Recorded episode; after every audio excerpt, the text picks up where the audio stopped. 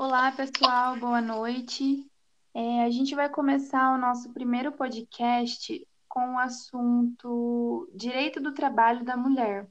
É, nós somos da Faculdade Unifateia, do quinto período de administração. Nosso grupo é composto pela Bárbara, Renata, Letícia e eu, Lauriele. Boa noite, gente. Eu sou a Bárbara. Vou começar aqui com a pauta sobre é, o que vocês acham sobre a desigualdade entre homens e mulheres. mulheres. É, é um assunto bastante pertinente, né? E recorrente também, né? A gente vive é, tendo discussões com relação a isso, e muita polêmica, inclusive, que de fato existe a diferença não só de salário, como de cargos também, né, entre homens e mulheres. A mulher geralmente é muito é, desvalorizada com relação a isso. Sim. Eu acho também que, que a, essa desigualdade está intrínseca na sociedade desde é, uma coisa histórica, né? É cultural, é, né? Cultural, Parece que é cultural, é exatamente. Era esse ponto que eu ia falar mesmo que por mais que pareça uma coisa tipo antiga, ainda existe na sociedade, parece que está enraizado no ser humano. é, e, e, camuflado, né? Porque é, a tendência é de todo mundo achar que não existe, falar que não existe mais, que está melhorando, mas só a mulher mesmo sabe, né? O, o que realmente acontece, principalmente em cargos mais altos, né? Sim, sim.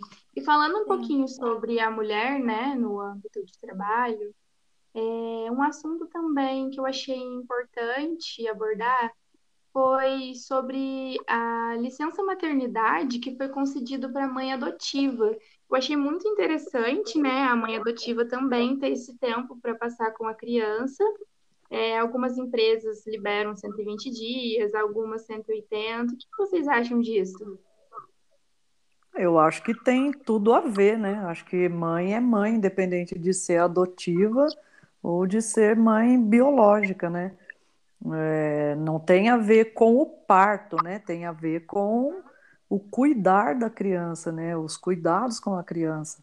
A mãe adotiva tem que estar disponível tanto quanto a mãe biológica. Ah, eu acho, eu acho também que eu acho super necessário também, que independente da forma de ser mãe, né? No final é a mesma coisa. Sim, sim. E a aproximação também que a criança tem que ter, né? O primeiro contato com a família. Então, esse tempo é bastante importante para a criança se sentir mesmo parte do lar, né? Adaptar, né? Dela, isso, sim. É, exato. Por esse lado que a Lauriele falou, eu acho que é mais importante ainda para a mãe adotiva, né, ter esse tempo.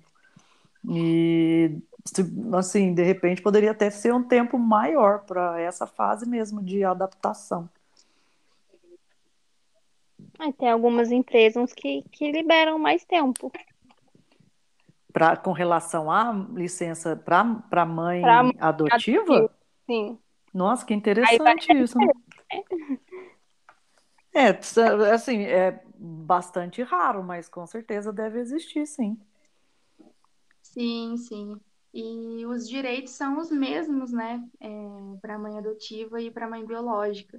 É, a sociedade fala tanto de, de exclusão, né, da sociedade, preconceito, mas aí já estaria um preconceito se não pudesse ter a licença para a mãe adotiva, né? Já seria um preconceito com a adoção. E com certeza essa, essa lei, né, ela é também para qualquer idade da criança adotada, né, não só para recém-nascido. Sim, sim, é, é verdade. É, é o artigo 395 da CLT. Ah, então. E qual, qual, qual é o teor desse artigo? Você tem ele aí, Lorielle? Hum, não tenho aqui comigo. Mas é, é, independente da idade, sim, a mãe tem esse direito. Ah, é muito interessante isso, é, é super relevante, né? Super relevante. Sim, é uma informação nova para mim, eu não tinha conhecimento.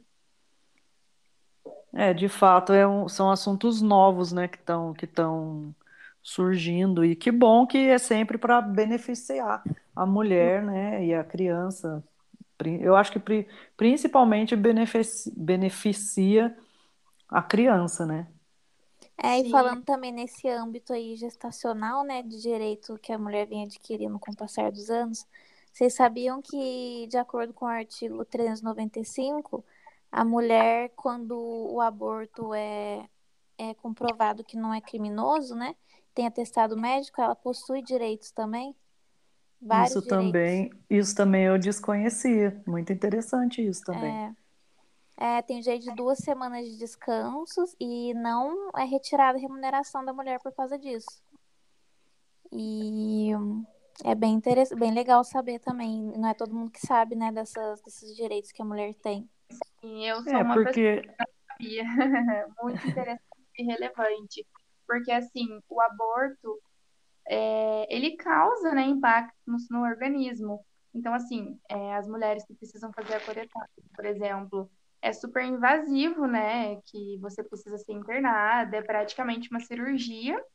E aí ela muitas das vezes não tem esse direito de voltar, né? Eu digo assim, direito da empresa conceder, né? Porque ela está assegurada pela lei, como a gente ficou sabendo, né, dessa notícia, mas ela teria o direito sim a descansar, né? O seu corpo se recompor. É, e, e, e além da, da recuperação física, né, que a mulher precisa ter, tem o fator psicológico também, né, que um aborto, ele causa um, um dano, né, um impacto, exatamente, super complicado na mulher, né? Acho que seria legal até o, o setor de desenvolvimento da empresa viabilizar o acompanhamento psicológico, né?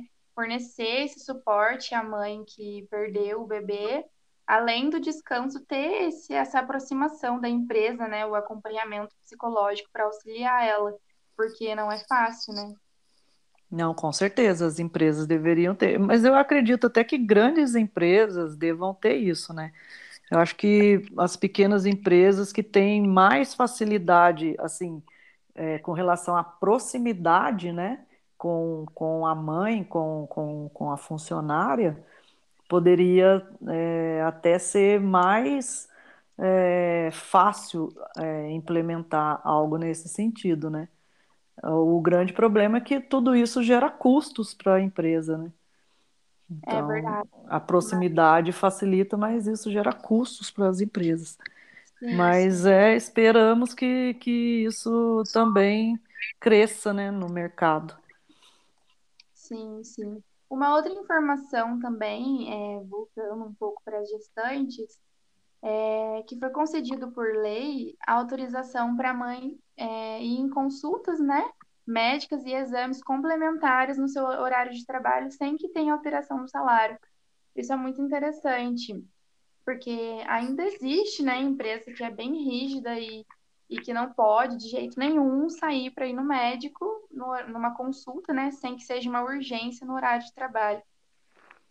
É, inclusive também, se eu não salvo engano, é, ela tem direito até para levar o filho em consulta. Ah, muito legal, não tinha essa Não só ela, mas também levar os filhos em consulta. Até uma determinada idade, a mãe tem direito a sair sem prejuízo, né, na remuneração, é, levando, obviamente, o atestado médico, apresentando, né, o atestado médico, para levar os filhos ao médico. Sim, sim. É, é bom, é até porque tem muita mãe também que é só mãe e pai, né? Hoje em dia Exatamente, exatamente. Cada dia mais comum, né? é mais comum. É, e infelizmente, eh, com relação a esse assunto, é mais uma coisa que pesa sobre a mulher, né? A questão de ter filhos se torna um empecilho na hora de uma tomada de decisão para É verdade. contratar entre um homem e uma mulher. Era nesse ponto que eu queria chegar também. É, de acordo com o inciso 2 do artigo 10 da Constituição Federal, né? é, as mulheres têm o, o e garantia no emprego até cinco meses após o parto. O que, vocês acham disso? Eu acho, assim, bem interessante, né? Para não ser um empecilho, como a Renata falou, pelo menos, né? Durante esses cinco meses após o parto. Ela tem o direito à garantia de emprego, né? É, é, isso deveria existir, mas é, na verdade, é, infelizmente, é, tem que ser criadas leis para fazer valer uma coisa que não deveria nem passar pela cabeça, né? E, e, e olha, infelizmente, o que, que acontece? Muitas mulheres, após esse período, elas são demitidas. Eu é. conheço pessoas que acaba a licença maternidade, acaba o período de estabilidade após a licença maternidade, elas são demitidas. É impressionante. Sim, isso nem deveria existir, realmente. Porque... É, por que, que o pai não, não é demitido? Porque o pai não acorda de madrugada com a criança, entendeu? A carga mais pesada de um bebê fica por conta da mãe. Então, é, acaba... eles preferem os homens do que as mulheres. Sim, na decisão da mãe, tipo, nossa, será que esse é o momento para ter um filho? Será que não é? E não deveria ser assim, né? Tipo, ah, agora. E vocês separaram também o que pega mais nisso, nessa, nesse, nessa diferença né, de homem e mulher é a questão biológica da mulher ter filho, gerar vida. Exatamente. Porque em direitos e obrigações todo mundo é igual, né? Capacidade é, de raciocínio, é, de executar as tarefas são iguais. Mas o que pega mesmo é esse fato da mulher gerar né, essa questão biológica aí. É, e, e até mesmo para as adotivas, né? Não necessariamente gerar, é, mas ser a mãe. Verdade, ser porque em, é. em todas as relações, a mãe sempre é a que mais se dedica e é a que mais é, tem o seu tempo é, é, voltado para o filho, né? Verdade. O pai sempre é muito menos.